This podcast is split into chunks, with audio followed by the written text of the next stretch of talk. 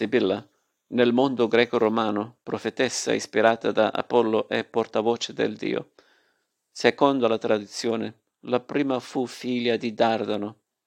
Tra le varie sibille, delfica, persica, libica, eccetera, particolarmente celebre era quella di Eritre in Lidia, spesso identificata con la sibilla comana, che vaticinava a Cuma in Campania.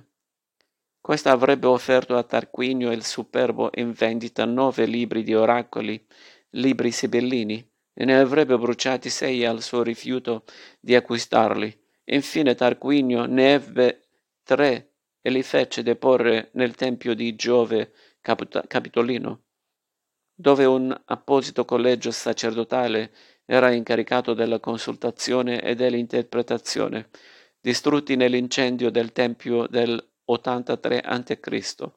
Augusto ne promosse una nuova raccolta, che collocò nel tempio di Apollo sul Palatino.